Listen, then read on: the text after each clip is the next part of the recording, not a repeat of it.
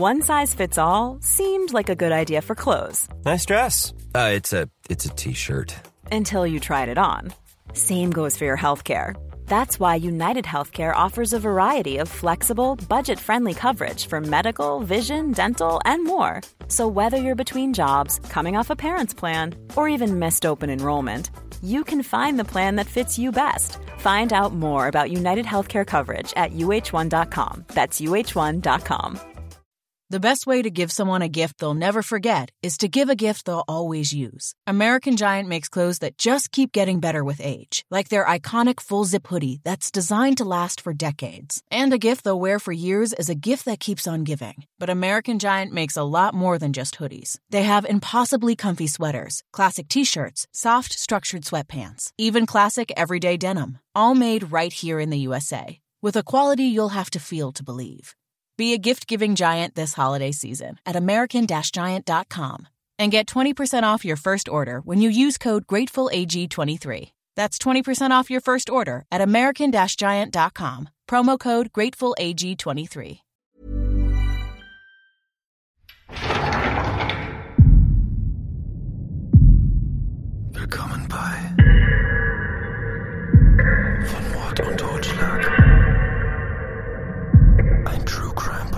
Podcast. Von und mit Steffi.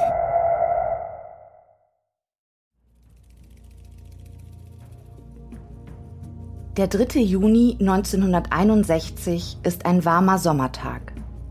Die Kinder von Wiederitsch, einer Gemeinde in der DDR, die dem Bezirk Leipzig zugeteilt ist, haben an diesem Samstag gegen Mittag endlich Schulschluss. Die Schüler können es kaum erwarten, den heißen Tag draußen in der Natur zu verbringen. So auch der 14-jährige Heinz Wollner und seine Kumpels.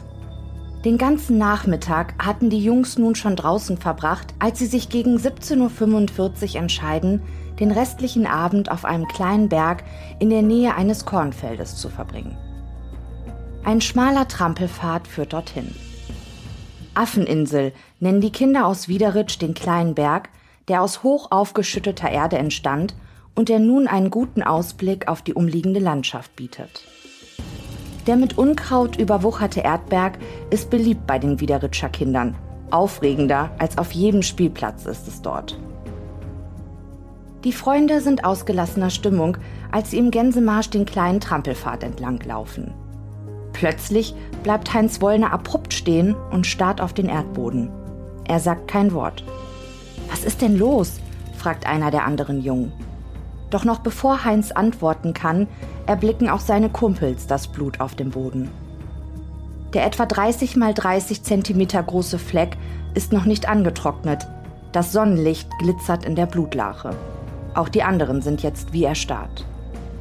Dann fällt ihr Blick auf einen Feldstein, der unweit der Blutlache im Gras liegt. Deutlich erkennen sie vier blutige Fingerabdrücke auf dem Gestein. Aufregung macht sich breit. Ob hier jemand einen Hasen erschlagen hat? Die Freunde gehen den Pfad ein kleines Stück weiter. Auch hier bemerken sie Blutspritzer auf dem Weg und an einem Kornhalm. Dann entdecken sie eine Schleifspur, die in das Kornfeld führt. Die Jugendlichen sind ratlos. Was hat das alles nur zu bedeuten? Vorsichtig schleichen sie den schmalen Pfad in das Feld hinein, bis sie auf einen kleinen Platz stoßen, wo die Ähren niedergetreten sind. Und auch hier überall Blutflecken. Schaut mal, sagt einer der Jungen und deutet mit dem Finger auf ein bräunliches Objekt, das zwischen den Ähren liegt. Es ist ein Halbschuh aus braunem Kunstleder. Der Größe nach zu urteilen, gehört er einem Kind. Auch an der Sohle des Schuhs klebt Blut. Jetzt beschließen die Freunde, zurück zur Gemeinde zu gehen, um der Volkspolizei von ihren seltsamen und beunruhigenden Entdeckungen zu berichten. Hartmut Brenner, der den Schuh als erster entdeckte, schnappt sich einen Stock und angelt nach dem Schuh, bis er ihn auf die Spitze des Knüppels bekommt. Im Dorf angekommen, treffen die Jugendlichen bei dem Polizeiposten aber niemanden an. Auf der Straße begegnet ihnen ein Mann, der den Freunden rät, sich bei dem Abschnittsbevollmächtigten, kurz ABV, Herrn Hermann, mit ihren Beobachtungen zu melden. Doch auch der ABV Hermann ist nicht zu Hause und so beschließen die Jugendlichen unverrichteter Dinge heimzugehen. Hartmut Brenner nimmt den braunen Kinderhalbschuh mit nach Hause. Der Akte ist später nicht mehr genau zu entnehmen, wo der Jugendliche den Halbschuh ablegt, ob in der Waschküche des Hauses, im Fahrradkeller oder im Fahrradschuppen. Fest steht nur, dass Hartmut seinen Eltern von dem Fund berichtet und sie den Plan fassen, gleich am nächsten Morgen die Volkspolizei aufzusuchen. Währenddessen bei Familie Hölzig. Die große Halbschwester Juliane wartet auf die Heimkehr ihrer vier jüngeren Brüder. Samstag ist immer Badetag. Deshalb sollen die Jungs um 17 Uhr vom Spielen zurückkommen. Juliane schiebt ein Badefass in die Küche, während sie auf dem Ofen literweise Wasser erwärmt und das Badefass damit befüllt. Gleich darf jeder fünf Minuten in dem heißen Wasser einweichen. Für die Geschwister ist der Badetag immer ein großer Spaß. Normalerweise kümmert sich die 36-jährige Mutter Irene um die Jungs, den Haushalt und all die Dinge, die im Alltag so anstehen. Und es gibt viel zu tun. Neben Mutter Irene und ihrem zweiten Ehemann, dem 32 Jahre alten Erich, leben in der Wohnung die vier gemeinsamen Kinder Thorsten, 10 Jahre, Rüdiger, 8 Jahre, Manfred, 7 Jahre und Jens mit seinen 5 Jahren das jüngste Kind der Familie Hölzig, sowie die 19-jährige Juliane mit ihrem Verlobten Klaus Wolski. Die junge Frau stammt aus der ersten Ehe von Irene. Ihr leiblicher Vater fiel im Zweiten Weltkrieg. Doch seit etwa vier Wochen liegt Mutter Irene im Krankenhaus Schkeuditz bei Leipzig. Sie musste sich einer Unterleibsoperation unterziehen. Die Wirtschaftsschwester im Lazarett der Nationalen Volksarmee erholt sich nur langsam von ihrer Krebserkrankung.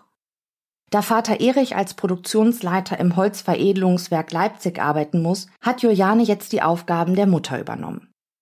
Hilfe bei der Versorgung ihrer kleinen Geschwister bekommt Juliane von Elsa Gablenz, die Oma mütterlicherseits. Und auch ihr Verlobter Klaus unterstützt die junge Frau bei der Verrichtung der anfallenden Hausarbeiten. Es ist kurz nach 17 Uhr an diesem 3. Juni 1961, als Familie Hölzig das Verschwinden von Rüdiger bemerkt. Seine drei Brüder kommen wie vereinbart nach Hause zurück, nur von dem Achtjährigen fehlt jede Spur. Juliane fragt Thorsten, wo sein jüngerer Bruder ist. Der Zehnjährige erzählt seiner Schwester, dass Rüdiger auf den Sportplatz gegangen sei. Klaus schnappt sich sein Fahrrad und macht sich auf den Weg zum Stadion, um nach Rüdiger zu suchen. Gegen halb sieben kommt er am Sportplatz an, doch er kann den Achtjährigen nicht unter den spielenden Kindern entdecken. Wolski schwingt sich wieder auf sein Fahrrad und fährt zurück nach Hause, in der Hoffnung, dass Rüdiger vielleicht jetzt dort ist. Doch vergeblich. Juliane erwartet ihren Verlobten schon und berichtet ihm, was ihr kleiner Bruder Thorsten ihr in der Zwischenzeit erzählt hat. Am Nachmittag wären Thorsten, Rüdiger und drei weitere Jungen in einen verwilderten Garten eingestiegen, um einige saftige, dunkelrote Kirschen zu stibitzen. Dabei seien sie von einem Herrn erwischt worden, der lautstark mit den Freunden schimpfte, woraufhin die Jungs Reißaus nahmen. An der Stelle, wo die Kinder in den Garten hineingeschlüpft waren, sei aber nur ein Junge herausgekommen, erzählte Thorsten, der selbst nicht mit bei dem Kirschenklau gewesen sein will. Der Zehnjährige habe draußen Schmiere gestanden, berichtet Juliane ihrem Verlobten. Klaus Wolski schwingt sich jetzt nochmal auf sein Fahrrad und fährt zu dem besagten Garten, um nach Rüdiger zu suchen. Vielleicht wurde der Junge dort eingesperrt? Vielleicht durch den Mann, der so auf die Jungs geschimpft hatte? Doch weder im Garten noch in der Umgebung gibt es eine Spur des kleinen Jungen. Auf dem Weg durch Wiederitsch spricht Klaus jedes Kind an, das er trifft. Vergeblich. Entweder kennen sie Rüdiger gar nicht oder sie haben ihn nicht gesehen. In der Zwischenzeit kommt Erich Hölzig mit seiner Mutter gegen 19 Uhr nach Hause. Er hat seine Mutter, die Erfurter Oma, am frühen Nachmittag des Tages vom Hauptbahnhof Leipzig abgeholt und hat mit ihr gemeinsam seine kranke Frau besucht. Am nächsten Tag will die Erfurter Oma das jüngste Kind der Hölzigs, den kleinen Jens, mit zu sich nach Hause nehmen, um Juliane und die andere Oma ein bisschen zu entlasten. Erich ist beunruhigt, als er hört, dass Rüdiger an diesem Abend nicht nach Hause gekommen ist. Zum einen wusste der kleine Junge, dass die Erfurter Oma, die alle Kinder der Hölzig sehr mögen, zu Besuch kommt. Und zum anderen freute Rüdiger sich schon darauf, gemeinsam mit der Wiederitscher Oma, dessen Liebling er ist, in einem Bett schlafen zu dürfen. Am Morgen sagte er schon zu seiner Großmutter, dass sie aber nicht erst um neun oder halb zehn ins Bett kommen solle. Oma Elsa hat ein ganz besonderes Verhältnis zu ihrem Enkel Rüdiger. Der Junge war einmal als kleines Kind sehr krank und sie rettete ihn vor dem Erstickungstod. Diese schreckliche Erfahrung hat die beiden fest zusammengeschweißt. Außerdem ist Rüdiger ein zuverlässiges Kind, das immer zur vereinbarten Zeit nach Hause kommt. Vater Erich macht sich große Sorgen. In der Zwischenzeit kehrt Klaus Wolski von seiner vergeblichen Suche nach Rüdiger zurück. Gemeinsam beraten sie, was jetzt zu tun ist. Erich und sein zukünftiger Schwiegersohn machen sich kurze Zeit später nochmal auf die Suche nach dem verschwundenen Achtjährigen. Klaus sucht alle Straßen der Umgebung ab, schaut nochmal am Sportplatz vorbei, doch keine Spur von Rüdiger. Er fährt zu Tante Minna Gablenz, eine Schwester der Wiederitscher Oma. Vielleicht hat Rüdiger ja hier Unterschlupf gefunden, doch auch Tante Minna weiß nicht, wo der kleine Junge ist. Klaus macht sich wieder auf den Heimweg. In der Gemeinde trifft Wolski wieder auf seinen zukünftigen Schwiegervater. Er überlässt ihm sein Fahrrad, damit auch Erich nochmal die Gegend absuchen kann. Klaus macht sich zu Fuß auf den Weg nach Hause. Seine Verlobte kommt ihm schon entgegen. Sie wolle jetzt zur Polizei. Wolski entgegnet ihr, dass das keinen Zweck habe, da der Polizeiposten in Wiederitsch nicht besetzt sei. Doch was nun tun? Rumsitzen und warten, das können die beiden jetzt unmöglich. Trotz des fortgeschrittenen Abends beschließt das Paar deshalb, die Familie Naumann aufzusuchen. Der Junge soll bei dem Kirschenklau am Nachmittag dabei gewesen sein. Vielleicht hat er ja eine Idee, wo sie nach Rüdiger suchen können. Doch der Naumann-Junge liegt schon im Bett und schläft tief und fest. Klaus und Juliane erfahren, dass der Junge nach 15.30 Uhr mit seiner Familie in einer Imbissstätte und nicht mehr mit seinen Freunden zusammen war. Frau Naumann weckt ihren Sohn und fragt ihn, wann er Rüdiger das letzte Mal gesehen habe. Klaus und Juliane hören unten an der Treppe, wie das Kind schlaftrunken zur Antwort gibt, dass Rüdiger mit seinem Bruder Thorsten zur Straßenbahn gegangen sei. Zeitlich musste das nach dem Kirschenklau gewesen sein. Der Widerspruch zu der Aussage von Thorsten, dass er seinen Bruder nicht mehr gesehen habe, nachdem sie vor dem schimpfenden Mann aus dem Garten geflüchtet waren, klärt sich aus den veröffentlichten Protokollen nicht. Nach dem Besuch bei Familie Naumann macht sich Juliane mit Klaus wieder auf den Weg nach Hause. Vor der Haustür treffen sie auf die aufgelöste Oma Elsa. Der Nachbar Herr Temmel, der von dem Aufruhr draußen vor der Haustür mitbekam, habe vorgeschlagen, nochmal mit Thorsten zu dem Garten zu fahren, wo die Kinder an dem Nachmittag die Kirschen klauen wollten. Doch Klaus schreitet ein. Der kleine Thorsten, der von Oma Elsa die ganze Zeit gesagt bekommt, dass er Rüdiger hätte mitbringen müssen, weint und schluchzt, kann sich nicht mehr beruhigen. Wolski, der ja nun weiß, wo sich der besagte Garten befindet, schlägt vor, dass Thorsten besser zu Hause bleibe. Nach Bad Temmel schließt sich der Suche nach dem vermissten Kind an. Gegen 21.30 Uhr wird die Volkspolizei telefonisch über das Verschwinden von Rüdiger Hölzig aus Wiederitsch informiert. Dann machen sich Herr und Frau Temmel, Vater Erich und Juliane mit Klaus auf den Weg zur Betriebswache des Holzveredelungswerkes, der Arbeitsplatz von Hölzig und Temmel. Dort leihen sie sich einen Wagen und eine Handlampe. Ihr erster Weg führt die Gruppe nun zu dem jugendlichen Volker Bohl. Thorsten hatte erzählt, dass er einer der Jungen war, mit denen Rüdiger aus dem Garten abgehauen war. Volker berichtet, dass er gegen 17 Uhr mit Rüdiger vom Sportplatz aus nach Hause gegangen sei. Der Jugendliche sei langsam auf seinem Rad gefahren, während Rüdiger neben ihm hergelaufen war. An der Karl-Marx-Straße, Ecke Schumannstraße, an einem großen Kornfeld, hätten sich die Wege der beiden getrennt. Hier kommen sie nicht weiter. Die Gruppe beschließt, nochmal zu dem Garten zu fahren, wo Thorsten seinen kleinen Bruder das letzte Mal gesehen hatte. Dort angekommen, bleiben Frau Temmel und Juliane im Auto sitzen.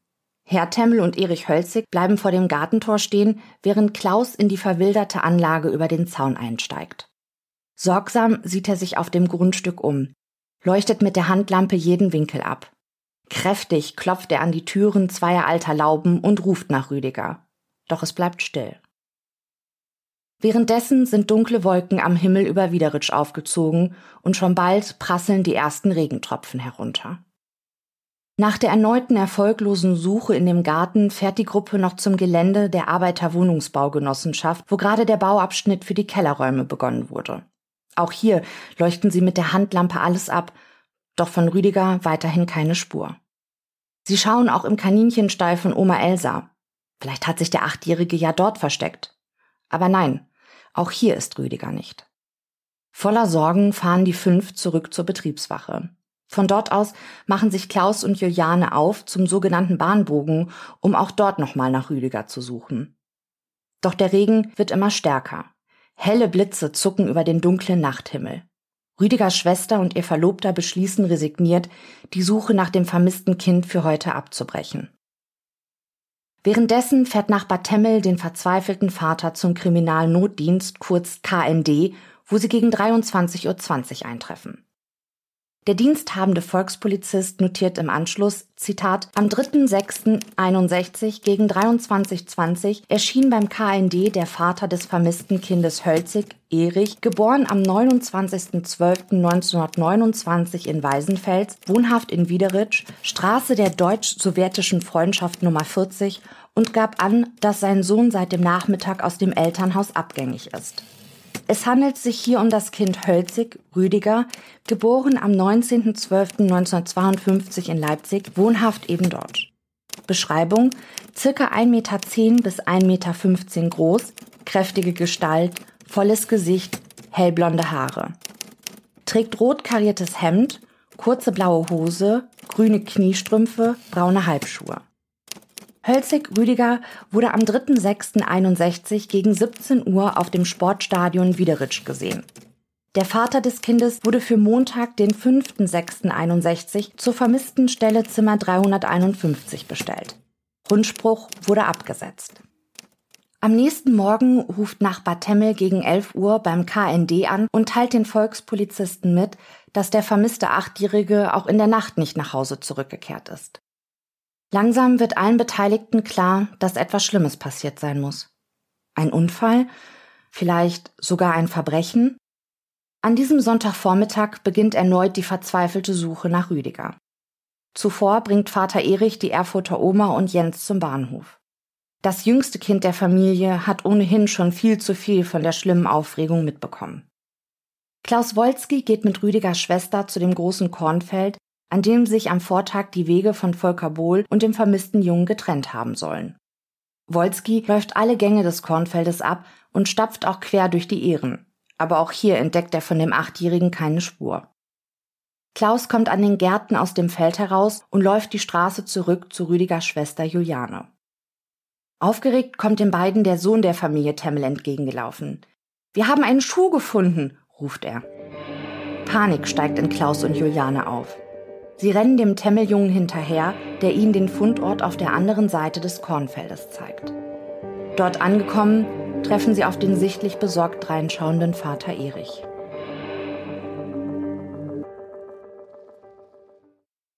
Erich Hölzig hatte auch die Pioniere, die größte Kinder- und Jugendorganisation in der frühen DDR, vom Verschwinden seines Sohnes berichtet und gebeten, ihn bei der Suche nach seinem Jungen zu unterstützen.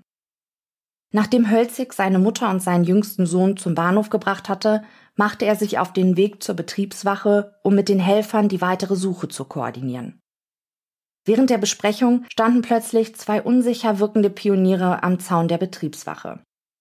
Erich ging auf die Jungs zu. Herr Hölzig, Sie suchen doch Ihren Rüdiger, druckste einer der Pioniere herum. Hat er ungefähr solche Schuhe angehabt wie ich? Der Junge streckte seinen Fuß nach vorne, damit Erich sich den Schuh des Jungen ansehen konnte. Der Vater bejaht. Die Schuhe seines Sohnes waren zwar schon deutlich abgetragener, aber im Grunde war es das gleiche Modell. Dann berichteten die Jungen, dass sie gestern solch einen Schuh gefunden hätten und Blutspuren. Den Schuh habe der Brennerjunge mitgenommen, weil sie am Samstag keinen Volkspolizisten antreffen konnten. Nachbar Temmel und Vater Hölzig stiegen in den Wagen, im Schlepptau die beiden Pioniere und rasten zur Wohnung der Familie Brenner. Die Mutter des Brennerkindes, der gerade in der Badewanne saß, übergab Erich den blutverschmierten Schuh. Der Vater erkannte sofort, dass der Halbschuh seinem vermissten Sohn gehörte. An der Seite hatte sich eine Naht gelöst und eigentlich wollte der Vater den Schuh in der kommenden Woche dem Schuster zur Reparatur geben. Temmel und Hölzig ließen sich von den beiden Pionieren zu der Stelle an dem großen Getreidefeld dirigieren, an dem die Jungs am Vortag den Schuh von Rüdiger gefunden hatten. Obwohl es in der Nacht so stark geregnet hatte, entdeckten auch Temmel und Hölzig am Fundort des Schuhs einen Blutfleck, der noch etwa einen Durchmesser von acht Zentimeter hatte. Daneben erblickten sie eine Einstichöffnung im Erdboden. Vom Fundort des Schuhs zog sich eine Schneise in das Kornfeld, so als wäre jemand dort entlanggezogen worden.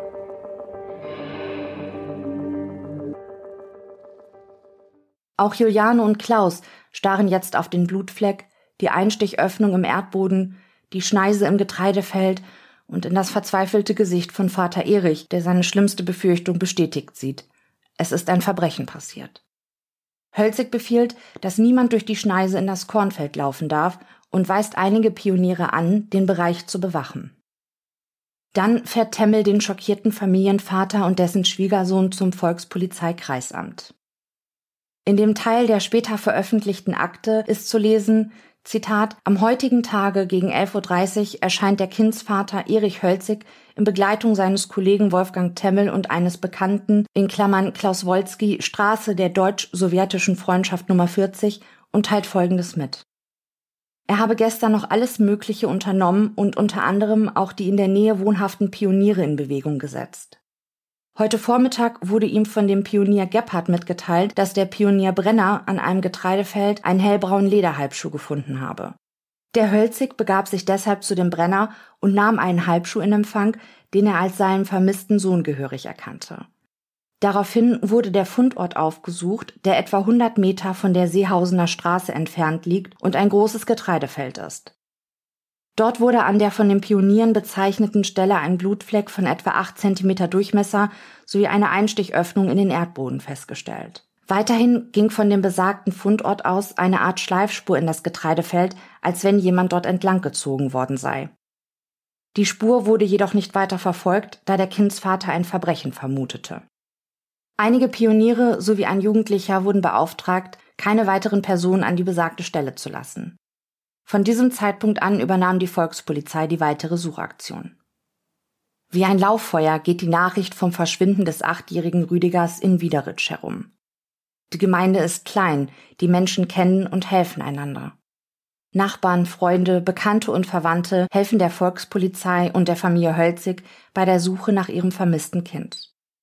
Währenddessen zieht wieder ein Unwetter mit heftigen Gewittern und starken Regen über die Gemeinde hinweg und erschwert die Suchaktion nach dem Achtjährigen erheblich.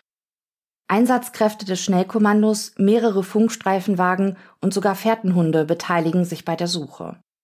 Das Getreidefeld und die daran angrenzende Gartenanlage wird durchkämmt. Parallel dazu werden sämtliche Krankenhäuser der Stadt und des ganzen Landkreises abgefragt. Ist der kleine Rüdiger vielleicht eingeliefert worden oder befindet sich ein Junge mit unbekannter Identität in einem der Krankenhäuser? Doch auch hier keine Spur von dem Achtjährigen. Während helle Blitze über die dunklen Regenwolken zucken, herrscht im Getreidefeld hektisches Treiben. Am frühen Abend finden die Volkspolizisten den zweiten Schuh von Rüdiger. Und einer seiner grünen Socken, vom Regen ganz durchnässt. Die Kriminaltechnik nimmt die gefundenen Dinge entgegen, sichert den blutigen Feldstein sowie, Zitat, Gras mit Blut und Spurenträger. Damit endet die Suchaktion nach Rüdiger an diesem Sonntagabend. Die Volkspolizei leitet ein Ermittlungsverfahren gemäß Strafprozessordnung zur Klärung eines Sachverhaltes ein, da eine strafbare Handlung vermutet wird. Welch menschliche Katastrophe sich hinter diesen nüchternen Worten verbirgt, man kann es nur erahnen. Am kommenden Tag, es ist Montag, der 5. Juni 1961, kommt Vater Erich wie verabredet zur Vermisstenstelle. Mehrere Seiten der Akte müssen seine Aussagen und die Ermittlungen der Volkspolizei über die Familie Hölzig füllen. Erich erzählt von dem Tag, als Rüdiger verschwand. Und er muss die Familienverhältnisse ganz genau darlegen. Die Volkspolizei durchleuchtet währenddessen akribisch die Familiendynamik. Leumund-Ermittlungen nennen sie das. Sie befragen Nachbarn, Arbeitskollegen und die Parteileitung. Und jeder weiß etwas über die Familie Holzig zu berichten. In keiner Familie ist immer nur eitel Sonnenschein und alles in bester Ordnung, und so kommen auch über die Hölzigs einige pikante Details ans Licht. Aber wer die Verantwortung für all die Geschehnisse trägt, lässt sich meiner Einschätzung nach damit nicht klären. Weder damals noch heute. Und deshalb möchte ich auf den Teil der veröffentlichten Aktenauszüge nicht weiter eingehen. Fest steht am Ende zumindest, dass keiner der Familienangehörigen mit dem Verschwinden von Rüdiger etwas zu tun hat. Was ich aber für wichtig halte, vielleicht auch in Bezug auf das Verschwinden von Rüdiger, ist die Beschreibung des Wesens des kleinen Jungen. Vater Erich erzählt, dass sein Sohn zum Zeitpunkt seines Verschwindens die zweite Klasse der Polytechnischen Oberschule in Wiederitsch besucht. Die Entwicklung seines Sohnes sei seines Erachtens regelrecht, Schwierigkeiten hätten die Eltern mit dem Achtjährigen nie gehabt. Auch in der Schule sei der Junge nicht negativ aufgefallen, die Schulleistungen seien gut, soweit der Vater es überblicken könne. Die Lieblingsbeschäftigung seines Sohnes kenne Erich nicht. Zitat, er befasst sich mit allerlei Dingen entsprechend seines Alters. Besonders schätze der Vater an seinem Sohn dessen Hilfsbereitschaft, auch fremden Menschen gegenüber. Diesen Ausführungen gegenüber stehen Aussagen, dass der Junge sehr vorlaut, aber auch pfiffig sei. Von seinen älteren Kameraden habe er sich nichts sagen lassen. Juliane berichtet zum Beispiel über ihren kleinen Bruder, Zitat, bezüglich des Rüdigers muss ich sagen, dass er ein aufgeweckter Junge ist und er auch teils vorlaut gewesen ist. Er war ein sogenannter Besserwisser und doch sehr anhänglich und das besonders unserer Oma gegenüber. Seine schulischen Leistungen waren gut und er verstand es auch, anderen zurückgebliebenen Kindern etwas beizubringen. Sonst war er ein anständiger Junge. Natürlich hatte er auch die Schattenseiten eines Jungen, was besonders im Horte zum Ausdruck kam. Wenn er etwas Unrechtes getan hatte, so wurde er meist mit Stubenarrest bestraft oder musste ins Bett. Geschlagen wurde er wenig, da man damit nichts weiter erreichen konnte. Auch aus diesen sogenannten Strafsachen machte er sich wenig. Er war aber auch lieb und hilfsbereit. Wenn man ihm einen Auftrag erteilte, einen Weg zu erledigen, so hat er dieses anstandslos gemacht. Es war also im Großen und Ganzen nicht über den Jungen zu klagen. Das Verhältnis zwischen Vater und Sohn konnte man keinesfalls ausgesprochen schlecht bezeichnen. Rüdiger ist zwar etwas vorlaut und dieses passte ihm nicht und da kam es natürlich zu Zwistigkeiten, die in der Form geregelt wurden, indem ihm gedroht wurde, wieder ins Bett gesteckt zu werden oder es gab ein paar hinten drauf. Die Erzieherinnen im Hort schildern das Verhalten von Rüdiger und seines älteren Bruders Thorsten etwas drastischer. Vor allem wegen des Verhaltens von Rüdiger habe einer der Erzieherinnen Herzbeschwerden bekommen. Die Fachkräfte kommen übereinstimmend zu dem Urteil, dass die Hölzig-Kinder überdurchschnittlich frech und vorlaut seien. In der Akte kann man lesen, Zitat, mit der Leiterin des Kinderhortes und drei weiteren Hortnerinnen wurde Rücksprache genommen. Sie gaben an, dass es sich bei den beiden Jungs, dem Rüdiger und dem Thorsten Hölzig, um Kinder handelt, die laufend durch Frechheiten und Dummheiten aus der Reihe tanzten und auffielen. Der Thorsten ist geistig etwas zurückgeblieben und wurde auch in der Schule ein Jahr zurückgestellt. Der Rüdiger hingegen ist intelligent. Dem Thorsten wurden seine Ungezogenheiten oftmals nicht zu übel genommen, weil er eben etwas zurückgeblieben ist. Übereinstimmend gab das Erziehungspersonal an, dass die beiden Kinder der Familie Hölzig grundsätzlich nicht das machten, was gesagt wurde. Sie waren in ihrer Ungezogenheit so frech, dass sie jeden konnten zur Weißglut bringen. Voran war der Rüdiger, der außer seiner Frechheit auch noch zynisch wurde und gleich der Hortnerin ins Gesicht sagte, dass sie keine Erzieherin sei und er sie ins Zuchthaus bringen wird. Wenn der Rüdiger auf seine Frechheiten aufmerksam gemacht wurde, in sehr gütiger und ruhiger Form, da gab er glatt zur Antwort, wir ändern uns nicht. Damit meinte er sich und seinen Bruder Thorsten. Beide kamen unzählige Male ungewaschen in den Hort und alle Mahnungen hatten bei ihnen keinen Erfolg. Der Rüdiger hat auch im Kinderhort einmal eine Erzieherin in den Unterarm gebissen in seiner grenzenlosen Jähzornigkeit. Ich könnte mir vorstellen, dass die Wahrheit über das Verhalten von Rüdiger wahrscheinlich irgendwo in der Mitte liegt. Aber behalte die Schilderungen mal im Hinterkopf, denn vielleicht sind sie für eine Begebenheit wichtig, die später von einer Zeugin geschildert wird. In den kommenden Tagen dreht die Polizei auf der Suche nach dem vermissten Rüdiger ganz Wiederitsch auf links. Unterstützung bekommen sie dabei von den Bewohnern und natürlich von Familie Hölzig, deren Sorge um den Achtjährigen jeden Tag größer wird. Am Dienstag, es ist der 6. Juni 1961, bittet die Volkspolizei die Bevölkerung um Mithilfe.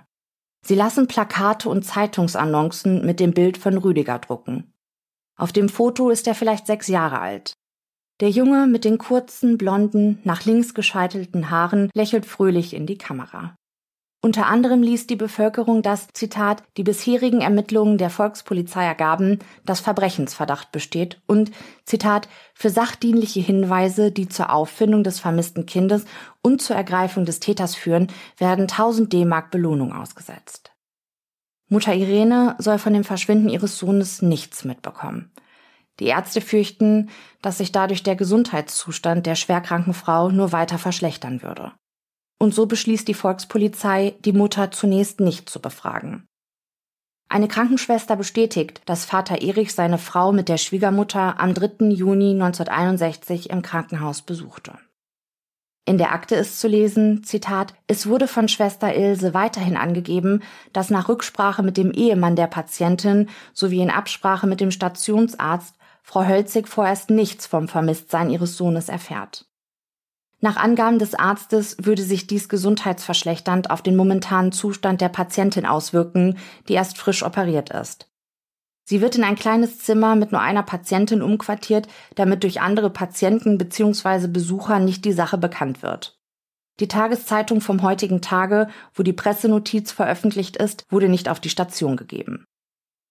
Die 36-jährige Mutter Irene Hölzig verstirbt, ohne je von dem Verschwinden ihres kleinen Jungen erfahren zu haben und noch bevor das Schicksal von Rüdiger geklärt ist. Es ist der 14. Juni 1961, ein Mittwoch. Am neu erbauten Lehrlingswohnheim des Holzveredelungswerkes Wiederitsch auf der anderen Seite des Kornfeldes, wo Rüdiger letztmalig lebend gesehen wurde, machen der Handwerker Mosch und der Hausmeister Lebert eine grausige Entdeckung. Die Männer waren an diesem Tag mit Innenarbeiten an dem Neubau beschäftigt. Wie bei allen Bewohnern in Wiederitsch war auch bei den beiden Handwerkern das Verschwinden von Rüdiger Gesprächsthema Nummer eins. Zwar hatte die Volkspolizei auch das Lehrlingswohnheim und die Umgebung abgesucht, doch Mosch und Lebert hielten die Augen trotzdem weiter nach dem verschwundenen Kind auf. Am heutigen Tage haben sie sich vorgenommen, neben dem Eingang an der Längsfront des Gebäudes ein Loch zu erweitern, das der starke Regen verursacht hatte, um unter das Fundament des Lehrlingswohnheimes zu leuchten. Doch dazu wird es nicht kommen. Als die Männer nach draußen gehen, um ihr Vorhaben umzusetzen, fällt der Blick von Hausmeister Lebert auf den etwa ein Meter hohen Schutthaufen auf dem Grundstück. Die Dachdecker hatten hier Teile von verrosteten Teertonnen entsorgt, die dort aber nichts zu suchen hatten. Der Hausmeister hatte den Dachdeckermeister aufgefordert, die Teile wegzubringen, andernfalls würde ihm die Entsorgung in Rechnung gestellt. Schon in der letzten Woche war dem Hausmeister aufgefallen, dass seiner Meinung nach weniger Blechteile, die auch nicht mehr so dicht beieinander waren, auf dem Schutthaufen lagen. Doch Lebert machte sich keine weiteren Gedanken darüber. Bestimmt hatte der Wind die zerteilten Teertonnen von ihrem ursprünglichen Platz weggeweht. Als er den Schutthaufen jetzt allerdings nochmal genau betrachtet, bemerkt er einen Teil Teertonne auf dem dahinterliegenden zweiten Schutthaufen. Seine Neugier ist geweckt die beiden Männer nähern sich der Müllkippe und klettern seitlich über sie hinweg, um den zweiten Schutthaufen von der Feldseite aus zu untersuchen. Langsam nähern sich die Männer der leeren, aufgeklappten Blechtonne, die über dem Schutt liegt, und Mosch bemerkt, dass die Steine nicht hingeschüttet, sondern vielmehr sauber zu einem Steinhaufen gestapelt sind. Unter den Steinen ragen leere Zementsäcke hervor. Auch die haben praktisch nichts auf dem Schutthaufen zu suchen. Mosch greift nach der leeren, aufgeklappten Teertonne und wirft sie zur Seite. Der Mann stützt sich auf den Stein ab und beginnt an dem Haufen zu schnuppern. Riech mal, ruft der Hausmeister Leber zu. Hier riecht es wie Aas. Die Männer lassen alles stehen und liegen und machen sich auf den Weg in die Gemeinde Wiederitsch. Gegen 10.30 Uhr teilten die Handwerker ihre Entdeckung der Volkspolizei mit. Noch hoffen sie, dass vielleicht jemand seinen toten Hund auf dem Schutthaufen beerdigt hat. Im Fundortsbericht der Volkspolizei ist unter anderem zu lesen, Zitat, eine kurze oberflächliche Besichtigung bzw. Untersuchung des Bauschuttes ergab die Bestätigung, dass dort unter Steinen, Blech- und Papiersäcken verdeckt eine Kindsleiche liegt. Und, Zitat, auf dem Bauschutt ist ein Blech einer aufgerissenen Teertonne sichtbar, welches tunnelartig über dem unmittelbaren Fundort der Leiche liegt. Nach Entfernen des Bleches sind eine Vielzahl von Ziegelsteinstücken lose geschichtet sowie ein Stück Sauerkrautplatte, ein weiteres Stück Blech und leere Papiersäcke erkennbar. Zwischen den Ziegelsteinen ist die vordere Partie des rechten Fußes des Toten mit der Sohle in nördlicher Richtung zeigend sichtbar. Nach Wegnahme der Steine und des Bleches werden beide unbekleidete Füße des Toten sichtbar, und zwar das rechte Bein bis in Kniehöhe und das linke Bein bis in Höhe des Oberschenkels. Es ist bereits jetzt zu erkennen, dass die Leiche in Bauchlage liegt. Außer vorgenannten sichtbaren Teilen der Leiche ist diese in der gesamten übrigen Fläche mit zwei leeren Papiersäcken in Klammern alte Zementsäcke bedeckt. Die Leiche liegt auf Bauschutt, das heißt Ziegelsteinstückchen und Putz. Beide Beine sind extrem auseinandergespreizt. Linker Ober- und Unterschenkel gestreckt, rechter Oberschenkel bis etwa in Höhe der Bauchmitte hochgezogen, im Kniegelenk annähernd rechtwinklig gebeugt. Beide Arme hochgeschlagen. Der Hinterkopf sowie der rechte Unterarm, Teile des linken Unterarms sind durch ein Kleidungsstück in Klammern Hemd verdeckt. Nach Umwenden zeigt sich, dass die Stirn durch die bereits beschriebene Kleidung verdeckt ist. If you're updating your closet for summer, you need dependable clothes that you can wear anywhere, whatever you're doing.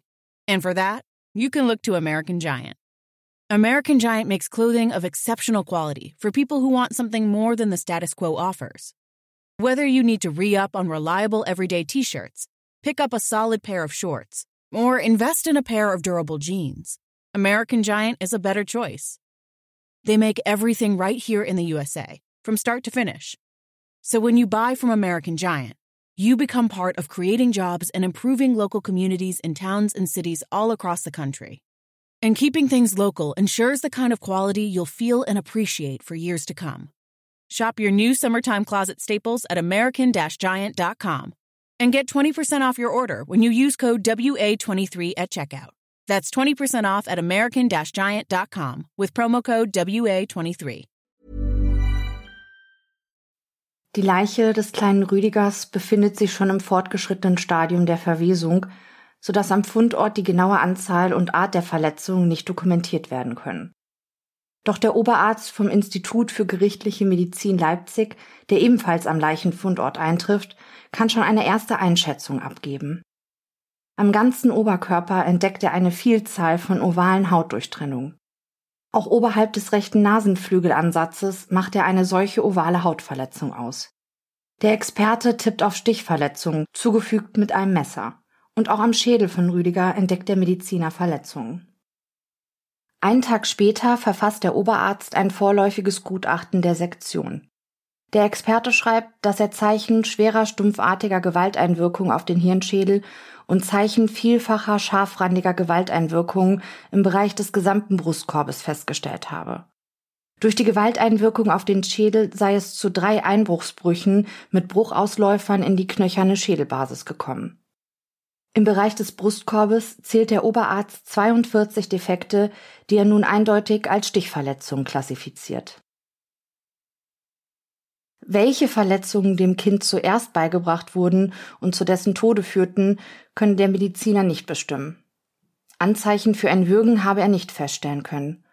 Die Todesursache sei infolge der fortgeschrittenen Fäulnis nicht mehr mit Sicherheit feststellbar gewesen.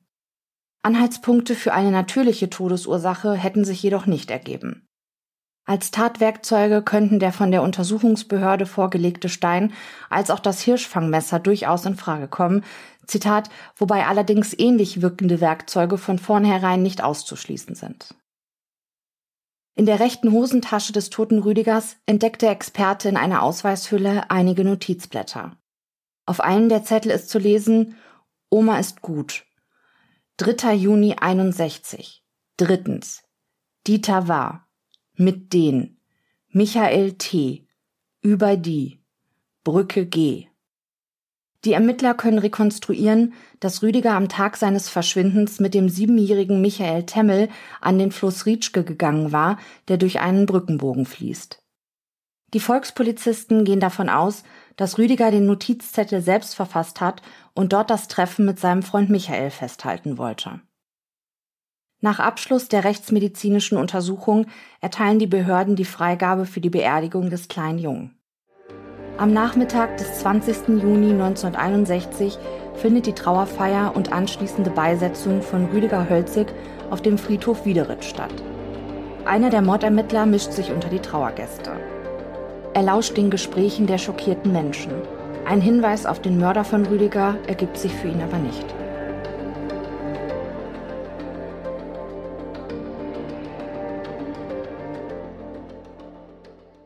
Nachdem der Achtjährige am 3. Juni 1961 spurlos verschwand, lief der Polizeiapparat auf Hochtouren. Neben der intensiven Suche nach dem Kind befragten die Polizisten auch stundenlang Dutzende von Zeugen um den Tag des Verschwindens von Rüdiger rekonstruieren zu können. Fest steht, dass der kleine Rüdiger am Tag seines Verschwindens um 6 Uhr am Morgen von seiner Wiederritscher Lieblingsoma geweckt wurde. Der Junge wusch sich und aß ein kleines Frühstück. Dann machte Rüdiger sich auf den Weg zur Schule. Vor und nach dem Unterricht ging der Schüler in den Hort. Gegen 13 Uhr am Mittag kam der Junge dann nach Hause. Auch Heinz Wollner machte sich gegen 12.30 Uhr von der Schule aus auf den Heimweg. Hier beobachtete er ein paar Jungen, die Rüdiger geärgert und immer wieder versucht haben sollen, ihm seinen Ranzen vom Rücken herunterzureißen. Der 14-Jährige kümmerte sich aber nicht weiter um den Streit der Schüler. Später am Tage ist Wollner einer der Jugendlichen, der die beunruhigenden Entdeckungen in dem Kornfeld machen. Bis etwa 15 Uhr sollen die Hölzig-Kinder in der Nähe des Wohngrundstücks gespielt haben, bevor sie nach Hause kamen, um eine Kleinigkeit zu essen. Im Anschluss gingen sie wieder zum Spielen nach draußen. Nach dem Kirschklau trennten sich die Wege von Rüdiger und seinen Brüdern. Der Achtjährige soll dann mit den Jungs Naumann, Bohl und Martini gegen 16 Uhr zum Sportplatz gegangen sein. Die Polizei befragt einen der Spielkameraden, der sich ebenfalls auf dem Sportplatz befand. Der 14-jährige Bernhard Gutschlich berichtet, dass Rüdiger sich auf die Wiese setzte und den Jungs beim Fußballspielen zusah. Zitat, kurze Zeit später machten wir ein anderes Spiel und Hölzig frug den Volker Bohl, ob er mitspielen könnte. Wir waren aber alle der Ansicht, dass der Hölzig für dieses Spiel noch zu klein war. Der Volker Bohl nahm aber den Hölzig als sogenannte Deckung vor seinen Körper und schützte sich somit vor dem Ball. Der Hölzig wurde auch mehrere Male von einem Ball getroffen, was ihm aber nichts ausmachte, sondern er lachte noch darüber. Auf einmal flog dem Hölzig plötzlich der Schuh weg und alle anderen spielten mit dem Schuh Fußball und haben ihn umhergeworfen. Ich habe nicht gesehen, dass jemand den Schuh von Hölzig diesem ausgezogen hat. Kurze Zeit später sah ich, wie der andere Schuh von Hölzig umhergeworfen wurde. Ich konnte nicht feststellen, ob er durch jemand Hölzig vom Fuß gezogen wurde. Ich sah bloß, wie der Volker Bohl beide Schuhe von Hölzig nahm und sie über den Zaun warf. Geheult hat Holzig darüber nicht, sondern wollte sie sogar selbst zurückholen. Auch Michael Pfund, der am besagten Tag ebenfalls auf dem Sportplatz war, berichtet den Ermittlern über seine Erinnerungen. Zitat, wir spielten Kanone, den Ball mit den Beinen abwehren. Zuerst waren wir bloß vier Mann zum Spielen, dann kamen aber immer noch welche dazu. Der letzte muss der Rüdiger Hölzig gewesen sein. Der Bohl, Volker, hatte den Rüdiger Hölzig vor sich hingesetzt, damit dieser für ihn die Bälle mit den Füßen abwehrt. Der Rüdiger wollte aber nicht mehr. Aus Spaß zog Volker ihm die Schuhe aus und warf diese fort. Einer flog in den Garten und der andere davor. Der Rüdiger lief dann noch in Strümpfen herum und wollte sich seine Schuhe nicht selber holen. Er sagte zu Volker Bohl, so, die holst du wieder. Geholt hat sie dann aber der Dieter Schmidt. Warum der sie geholt hat, kann ich nicht sagen. Rüdiger Hölzig zog dann wieder seine Schuhe an. Volker Bohl wollte dann mit dem Fahrrad nach Hause fahren und da kam der Rüdiger und fragte, ob der Volker ihn mitnimmt. Volker wollte erst nicht, aber er nahm ihn dann doch mit. Ob der Volker Bohl den Hölzig Rüdiger auf das Fahrrad genommen hat, kann ich nicht sagen. Andere Kinder bestätigten die Aussage von Michael Pfund, wonach einige der Spielkameraden dem Achtjährigen die Schuhe auszogen und umherwarfen. Doch geschimpft habe der Rüdiger deswegen nicht. Auch beim Volker Bohl habe sich der Junge deswegen nicht beschwert. Damit stand für die Ermittler fest, dass der 15-jährige Volker Bohl der letzte gewesen sein muss, der Rüdiger Hölzig am Tag seiner Ermordung lebend gesehen hatte. Die Mordermittler sprachen natürlich auch mit Volker Bohl über den 3. Juni 1961. Der Teenager erzählte, dass er am besagten Tag mit seinem Fahrrad zum Sportplatz fuhr. Das musste so zwischen 16.15 Uhr und 16.30 Uhr gewesen sein. Da soll Rüdiger aber schon mit einigen anderen Jungen dort gewesen sein. Der Achtjährige habe zusammen mit einem anderen kleinen Jungen vom Rand aus Bohl und den anderen Kindern beim Fußballspielen zugesehen. Weiter berichtete Volker Bohl, Zitat, wir spielten bis gegen 16.45 Uhr Fußball, bis gegen 17 Uhr spielten wir Kanone, dies ist auch ein Beispiel. Die letzten 15 Minuten arteten ein bisschen aus und es kam zu einer Zeckerei bzw. Neckerei.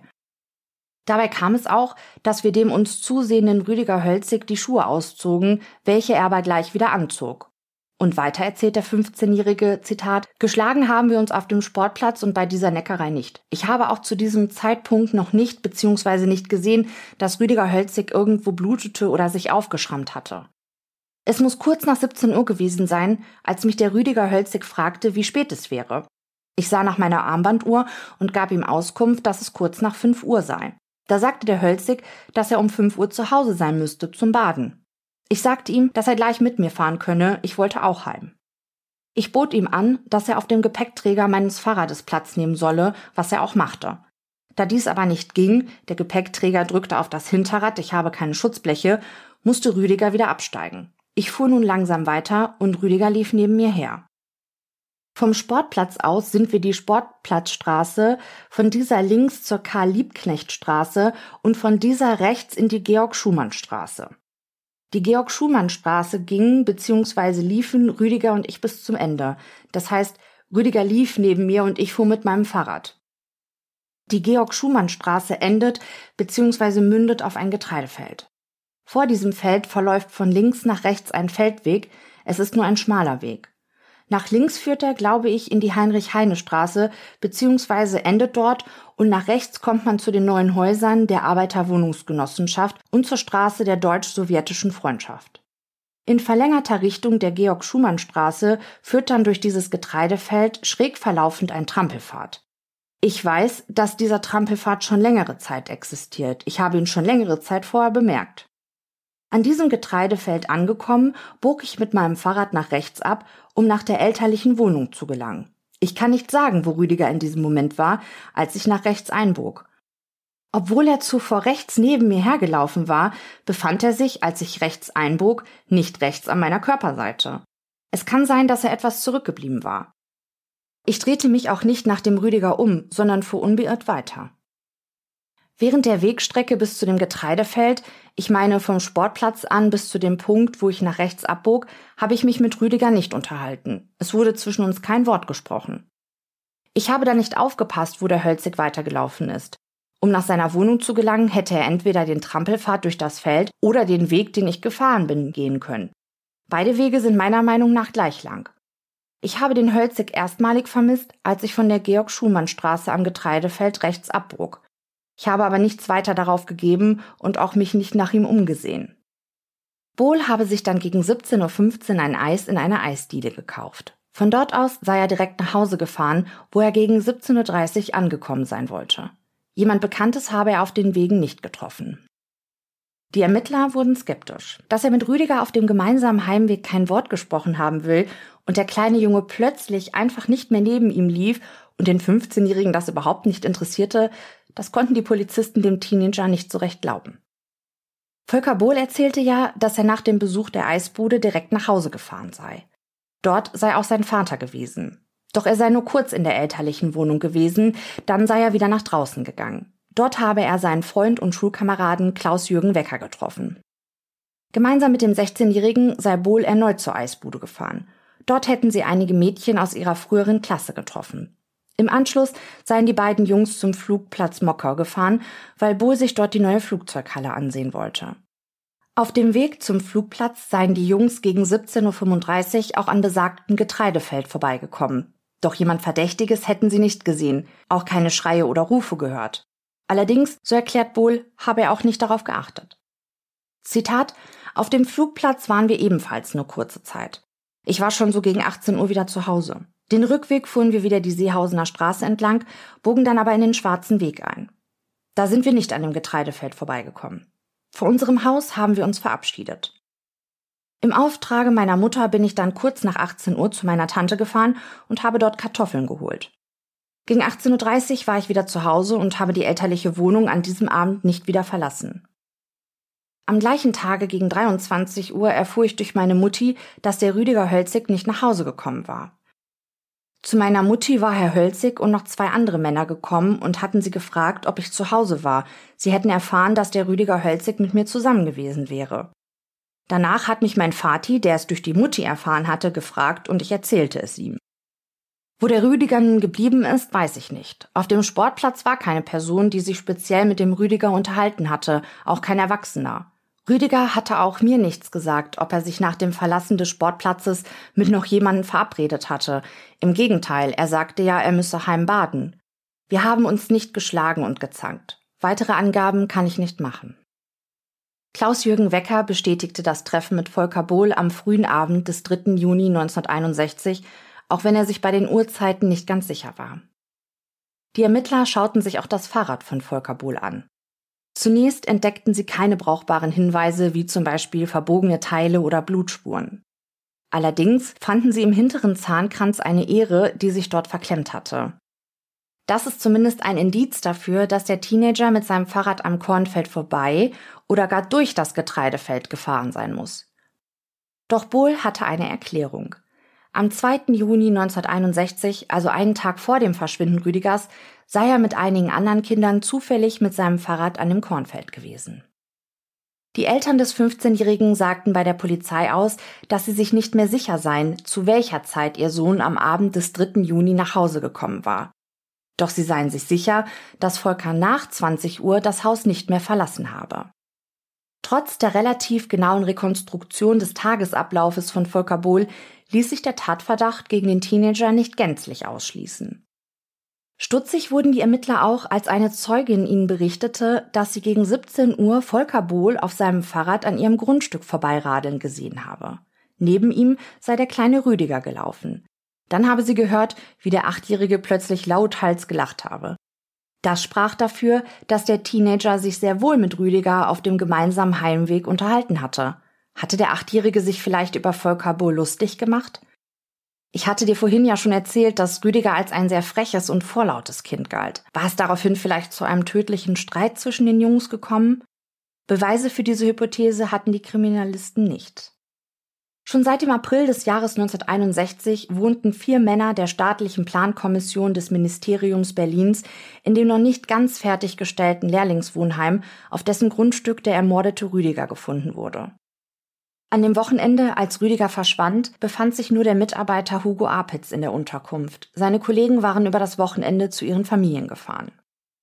Am 3. Juni 1961 war der Mann gegen 15 Uhr wieder ins Lehrlingswohnheim zurückgekehrt. Apitz wurde von der Polizei vernommen, doch der Mann hatte am besagten Samstag keine verdächtigen Personen oder verräterische Geräusche auf dem Grundstück des Lehrlingswohnheimes wahrgenommen. Gegen den Mitarbeiter der staatlichen Plankommission ergab sich für die Ermittler kein Tatverdacht. Und auch Hausmeister Lebert und Handwerker Mosch hatten zur tatkritischen Zeit ein wasserfestes Alibi. Im Laufe der Ermittlungen trugen die Ermittler einige Beobachtungen von verdächtigen Personen zusammen. Die Jungen, die das Blut und den Schuh von Rüdiger fanden, berichteten von drei Verdächtigen, die sie zur angenommenen Tatzeit bemerkten. Da war zum einen der ehemalige Lehrer Lehmann, der etwa gegen 17 Uhr am Kornfeld entlang gegangen war. Gegen 17.15 Uhr bemerkten die Teenager dann einen Mann mit Hut, dunklem Anzug und hellem Sommermantel. Unter dem einen Arm habe er eine bräunliche Aktentasche getragen, unter dem anderen Arm habe er einen Teppich transportiert. Lehrer Lehmann kann schnell Zeugen für seine Unschuld beibringen. Die Zeitspanne, die übrig blieb, war zu kurz, um den Mord an Rüdiger zu begehen. Wer der ominöse Mann mit Aktentasche und Teppich war, konnte die Polizei nicht klären. Der Teppich ließ die Ermittler natürlich aufhorchen. Hätte dort vielleicht die Leiche von Rüdiger drin eingewickelt gewesen sein können? Handelte es sich überhaupt wirklich um einen Teppich? Die Jungen berichteten den Ermittlern aber noch von einer weiteren Beobachtung. Übereinstimmend erzählten sie von einem Mann, den sie gegen 17.30 Uhr in unmittelbarer Nähe des Auffindungsortes des Steines und des Schuhs im Kornfeld beobachteten. Zu diesem Zeitpunkt hatten die Kinder auf den großen Sandbergen gespielt und hatten einen guten Blick über das Kornfeld. Der Mann soll etwa 1,75 Meter groß gewesen sein und dunkles Haar gehabt haben. Rote Oberbekleidung habe er getragen. Zum Spaß hätten die Jungs immer wieder gerufen, Hände hoch oder wir schießen. Jedes Mal hätte sich der Mann dann gebückt, so als wolle er sich in dem Kornfeld verstecken. Einer der Jungs gab zu Protokoll, Zitat, ich weiß auch nicht, ob es ein Mann oder ein großer war. Mit großer meinte er einen großen Jungen. Der vernehmende Volkspolizist notierte handschriftlich neben der Aussage einen Vermerk, versehen mit einem Fragezeichen. Volker Bohl. Allerdings gab es auch Aussagen von Personen, die Rüdiger noch nach Volker Bohl gesehen haben wollen. Die Schülerinnen Annelene Horn und Rosalie Abt wollen den Achtjährigen am Kornfeld gesehen haben, wie er durch das Feld ging. Rosalie habe sogar noch einige Worte mit dem Jungen gewechselt. Und auch eine weitere Zeugin berichtete, dass sie Rüdiger am Tag seines Verschwindens gesehen hatte. Er habe sie nach der Uhrzeit gefragt. Sie hatte zwar keine Uhr bei sich, aber sie denkt, dass es so gegen 17.30 Uhr gewesen sein muss. Aber auch im Ort Wiederitsch selbst bemerkten einige Bewohner verdächtige Personen. So zum Beispiel, Zitat, ein Mann von etwa 35 Jahren mit auffallend dunklem, gelocktem Haar, der dort im Gebüsch herumgekrochen sei. Er habe ein graues oder schwarzes Jackett angehabt und eine grün-schwarze lange Hose. Dann berichteten die Bewohner noch von einem Mann, der am Tattag im Ort einfach so Jungen fotografierte. Eine grüne Strickjacke habe er getragen. Die Ermittler konnten jedoch kein Kind ausfindig machen, das bemerkt hatte, von einem Fremden fotografiert worden zu sein. Am 18. Juni 1961 schrieb die Leipziger Volkszeitung, neben der Meldung, dass Rüdiger Hölzig tot aufgefunden worden war, dass die Volkspolizei auch schon eine Person, die unter Tatverdacht stünde, in Untersuchungshaft genommen habe. Die Ermittler hatten die Vermutung, dass es sich um ein Sexualverbrechen gegen den kleinen Jungen handeln könnte, und so wurden eben auch all jene Personen überprüft, die in dieser Hinsicht jemals auffällig geworden waren. Und so soll wohl auch ein Mann festgenommen worden sein, der aber nachweislich nicht mit dem Tod des Achtjährigen zu tun gehabt hatte. Über die Festnahme berichtete die Zeitung, die Entlassung des Mannes wegen seiner erwiesenen Unschuld hingegen war ihnen keine Meldung wert. Nachdem die Ermittler zwei Jahre intensiv in dem Mordfall Rüdiger Hölzig ohne Ergebnis ermittelt hatten, legte ein verantwortlicher Offizier der Volkspolizei im März 1963 seine Gedanken und Überlegungen schriftlich nieder. Der Mann hatte einen ganz konkreten Verdacht, wer der Mörder gewesen war. Er war sich sicher, dass Volker Bohl den Achtjährigen ermordete. Ganze 17 detaillierte Punkte schrieb er auf, die aus seiner Sicht für die Täterschaft des 15-Jährigen sprachen. Zitat Erstens. Die Umstände des Tatgeschehens und die Örtlichkeiten des Tatortes lassen den Schluss zu, dass es sich um einen Täter handeln muss, der sich in der Umgebung auskannte, da von ortsunkundigen Personen kaum gewusst werden konnte, dass einmal dort selbst Trampelpfade durch das Kornfeld führten und zum anderen in den Nachmittagsstunden eines Sonnabends vorwiegend von Kindern benutzt oder zum Spielen aufgesucht werden. Bohl wohnt seit mehreren Jahren in Wiederitsch, unweit des vermutlichen Tatortes, und ist auch am 2. Juni 61 an dieser Stelle gewesen und beteiligte sich zusammen mit anderen Kindern am Versteck- und Haschespielen. Zweitens. Bohl geriet in den späten Nachmittagsstunden des 3. Juni 61 auf dem Sportplatz in Wiederitsch mit dem Schüler Rüdiger Hölzig in Streit zog diesem Kind in böswilliger Absicht einen Schuh aus und warf diesen über einen Zaun, ohne sich später bereit zu erklären, den Schuh zurückzuholen. Drittens. Aufgrund der auf dem Sportplatz entstandenen Streitigkeiten zwischen Bohl und Rüdiger Hölzig besteht durchaus ein Recht zu der Annahme, dass diese Auseinandersetzung auch auf dem gemeinsamen Heimweg und dann am Tatort zwischen beiden anhielt. Dafür spricht auch das gleiche Umherwerfen der Schuhe und Strümpfe des geschädigten Kindes. Als Tatwerkzeug für die festgestellten Schädelverletzungen des Rüdigers muss an die beiden faustgroßen Steine im Kornfeld und an eine Luftpumpe des Bohl gedacht werden. An einen dieser erwähnten Steine wurden Blutspuren und ein Haar gefunden, welches Identität mit dem Kopfhaar des Geschädigten aufweist. Viertens. Die bisherigen Untersuchungen ergaben, dass Bohl als letzter mit Rüdiger Hölzig zusammen war. Er verließ mit seinem Fahrrad zusammen mit dem Rüdiger gegen 17 Uhr am 3. Juni 61 den Sportplatz in Wiederitsch. Durch die widersprüchlichen Aussagen mehrerer Kinder hat sich nicht klären lassen, ob der Bohl den Rüdiger zum Mitgehen oder Mitfahren aufforderte oder ob sich der Rüdiger zum gemeinsamen Heimweg anbot. Fünftens. Bohl gibt an, auf dem gemeinsamen Heimweg vom Sportplatz bis zum Kornfeld mit dem Rüdiger gelaufen bzw. gefahren zu sein ohne dass zwischen ihnen ein Wort gesprochen worden sei. Dieses Verhalten zwischen Spielgefährten ist zumindest ungewöhnlich. Demnach müssen die vorherigen Streitigkeiten angehalten oder neu entfacht worden sein, oder Bohl sagt die Unwahrheit. Durch eine Zeugin wird erklärt, dass sie am 3. Juni 61 gegen 17 Uhr an ihrem Grundstück den Bohl mit seinem Fahrrad vorbeifahren sah, in dessen Begleitung sich der Rüdiger befand, der neben Bohl lief. Sie habe auch vernommen, wie der Rüdiger Hölzig plötzlich hellauf lachte. Folglich müssen sich beide unterhalten haben. Möglicherweise hat sich Rüdiger aus irgendeinem Anlass über Bohl lustig gemacht. Sechstens. Bohl erklärt, dass er nicht sagen könne, in welcher Richtung sich Rüdiger Hölzig entfernt habe, als beide am Kornfeld angekommen waren und er selbst hinter den Gärten in Richtung Straße der deutsch-sowjetischen Freundschaft grußlos davongefahren sei. Diese Darstellungen des Bohl erscheinen ebenfalls unglaubhaft, was sowohl das grußlose Auseinandergehen ohne entsprechende Begründung wie auch den Verbleib des Rüdiger Hölzig betrifft. Siebtens. An dem Fahrrad des Bohl wurde bei der Besichtigung desselben eine Ehre gefunden. Achtens. Die Schülerin Annelene Horn erklärt, dass sie am 3. Juni 61 zwischen 17.15 Uhr und 17.30 Uhr den Rüdiger Holzig gesehen habe, wie dieser am Berg der Straße heruntergelaufen sei und dann durch den Trampelpfad im Kornfeld sich in Richtung zum vermutlichen Tatort begab. Sie habe mit ihm noch einige Worte gewechselt. In Klammern, wo war Brull in dieser Zeit, wenn er der Täter ist? Diese Schülerin kam aus der Straße der deutsch-sowjetischen Freundschaft und benutzte dann den Weg hinter den Gärten der Karl-Marx-Straße nach ihrer Wohnung. Den gleichen Weg hat Bohl nach seinen Schilderungen zurückgelegt, als er sich von dem Rüdiger trennte. Er gibt jedoch nicht an, die Schülerin Horn dabei getroffen zu haben, wie auch die Schülerin selbst nicht davon spricht, dem Bohl begegnet zu sein. Folglich dürfte Bohl nicht diesen Weg benutzt haben, als er sich von Rüdiger Hölzig trennt. Die Schülerin Annelene Horn gibt an, dass sie sich bei dieser Begegnung mit Rüdiger Hölzig in Begleitung der Schülerin Rosalie Abt befunden habe. Von dieser Schülerin werden die Angaben der Horn nicht bestätigt und sie gibt eine glaubhafte Schilderung über die Verbringung des Sonnabendnachmittags ab. Bei den Befragungen blieben beide Mädchen bei ihren Schilderungen. Neuntens. Bohl gibt an, gegen 17.30 Uhr am 3. Juni 61 zu Hause angekommen zu sein habe aber vor dem noch in der Eisdiele in der Straße der deutsch-sowjetischen Freundschaft eine Portion Eis gegessen. Namentlich kann er jedoch keine Person benennen, die seine Angaben bestätigen könnte.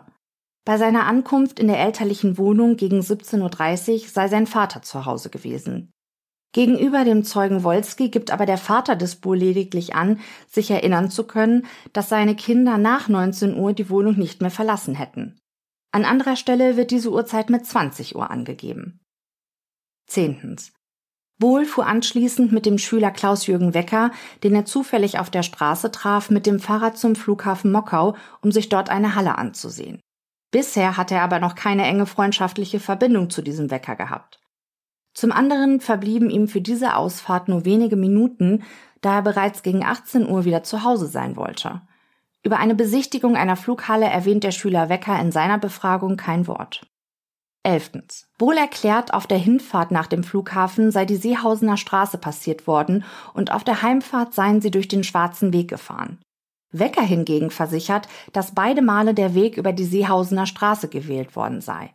Es besteht die Möglichkeit, dass sich der Bohl auf diese Weise entweder ein Alibi beschaffen wollte oder vom Gewissen getrieben durch das Vorbeifahren in der Nähe des Tatortes Gewissheit verschaffen wollte, ob der Rüdiger schon gefunden wurde, zumal mehrere Kinder am 3. Juni 61 aus etwa 100 Meter Entfernung von einer erhöhten Stelle in der Nähe der später gefundenen Blutlache im Kornfeld gegen 17 Uhr eine männliche Person gesehen hatten, bei der es sich um Bohl gehandelt haben kann. Zwölftens. Bei diesen Kindern handelt es sich um die Schüler Marx und Radatz und andere, die erklären, dass sie gegen 17 Uhr am 3. Juni 61 im Kornfeld nahe des vermutlichen Tatortes eine männliche Person gesehen haben, die schwarzes Haar gehabt habe und mit einem roten Hemd mit kurzen Ärmeln bekleidet gewesen sei. Wohl hat am 3. Juni 61 einen rot-gelb gestreiften Pulli angehabt und hat schwarzes Haar. Auf mehrmaliges Anrufen Hände hoch, habe sich jedes Mal diese Person geduckt, sodass sie vorübergehend aus dem Blickwinkel dieser Kinder verschwand. Dieses Verhalten entspricht nicht dem eines Erwachsenen, sondern eher einer jugendlichen Person. 13. Gegen 17.45 Uhr wurde von diesen Kindern die erste Blutlache am Rande des Kornfeldes Nähe des Grabelandes gefunden. Gleiche Spuren wurden unweit dieser Stelle am Ende eines Trampelpfads und an den Halmen gesichtet. Zu dieser Zeit musste sich also das geschädigte Kind bereits tot oder schwer verletzt in der Nähe, vermutlich an anderer Stelle im Kornfeld, befunden haben. Mit einiger Sicherheit ist zu Schlussfolgern, dass das Kind von dem Täter in verletztem oder bereits totem Zustand verborgen gehalten wurde. Zu dieser Maßnahme dürfte sich der Täter vor allem deswegen veranlasst gefühlt haben, da er sich durch die benannten Kinder beobachtet fühlte. Für einen ortsfremden Täter oder für einen Täter, der nicht mit dem Geschädigten in Verbindung stand, bestand keinerlei Veranlassung, den Leichnam des Rüdiger Hölzig an anderer Stelle zu verbergen. Schon deswegen nicht, weil er befürchten musste, dabei gesehen oder überrascht zu werden. Für einen ortsfremden Täter wäre die notwendige Folgerung gewesen, sich sofort zu entfernen, da ein Zusammenhang mit dem Auffinden der Leiche vorerst mit Bekannten, Spielgefährten, Ortsbewohnern usw. So zu suchen gewesen wäre. Das endgültige Verstecken des toten Kindes unter einem Schutthaufen lässt ebenfalls den Schluss zu, dass dies nicht unmittelbar nach der Tat, sondern unbedingt während der Dunkelheit geschehen sein musste, da bei den umfangreichen Ermittlungen kein Bürger festzustellen war, der eine Person beobachtete, die sich unter verdächtigen Umständen an dem späteren Fundort der Leiche zu schaffen machte. Dieser Fundort ist übrigens von der zur Tageszeit sehr belebten Seehausener Straße gut einsehbar. 14. Bohl wohnt unweit des Tat- und Fundortes in der Karl-Marx-Straße 19 im Erdgeschoss. Er hatte auch die Möglichkeit, nachts unbemerkt die Wohnung eventuell durch die Fenster zu verlassen und die Leiche am Fundort zu verstecken.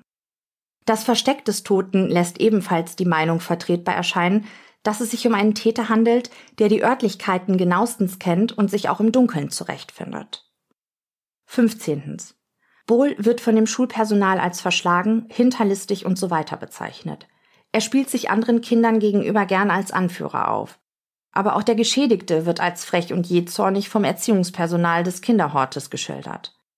Die Möglichkeit, dass es zwischen beiden vor der Tötungshandlung zu Tätlichkeiten gekommen war, ist demnach nicht von der Hand zu weisen.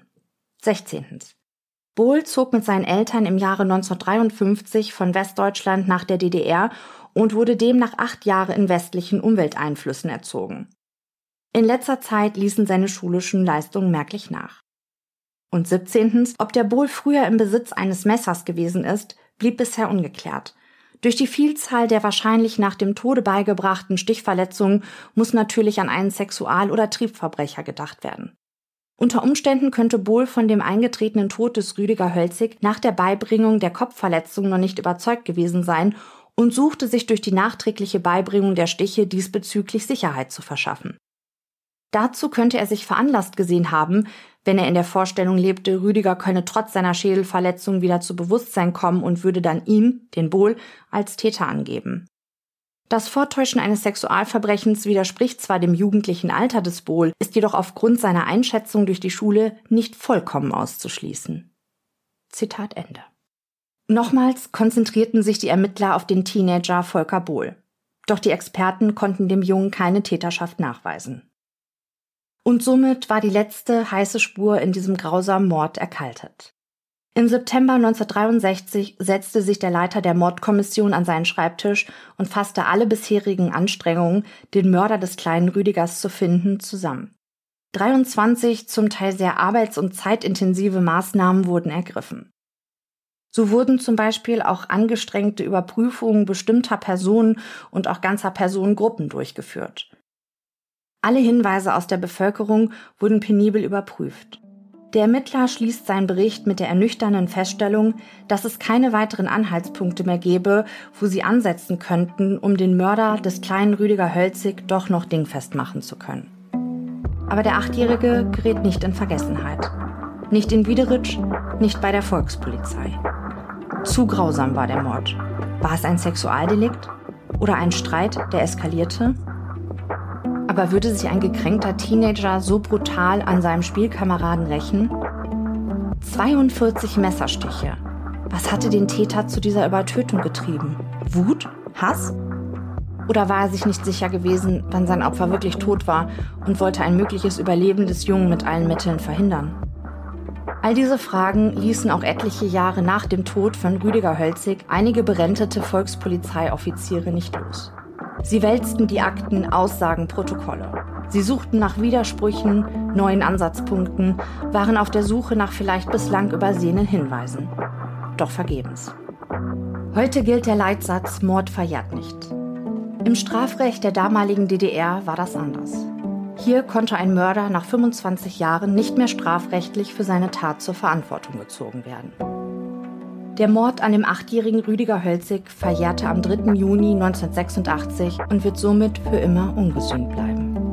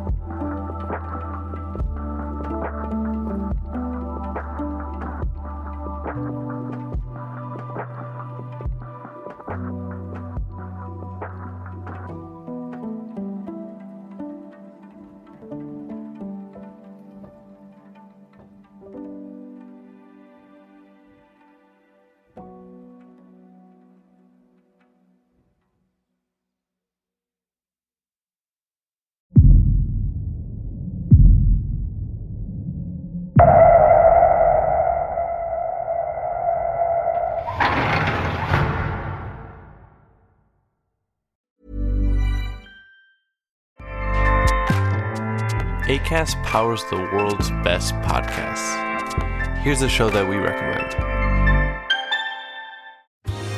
Are you a reality TV junkie? Do you ever think, dang, I wish I had someone to talk to about all the trash TV that I watch? Well, look no further, garbage lover, because Reality Gaze is a podcast for you. Hello, I'm Maddie. And I'm Poodle, and we're the Reality Gaze. We talk about all your favorite unscripted shows like The Golden Bachelor, Love is Blind, and TLC's big, messy behemoth 90 Day Fiancé. And if you're driving to work, folding laundry, or just pretending to listen to your husband talk about sports, just put on the pod, and you've instantly got two gay besties spilling all the tea and reading these people for filth. So come at us, y'all. Find Reality Gaze wherever you listen to podcasts.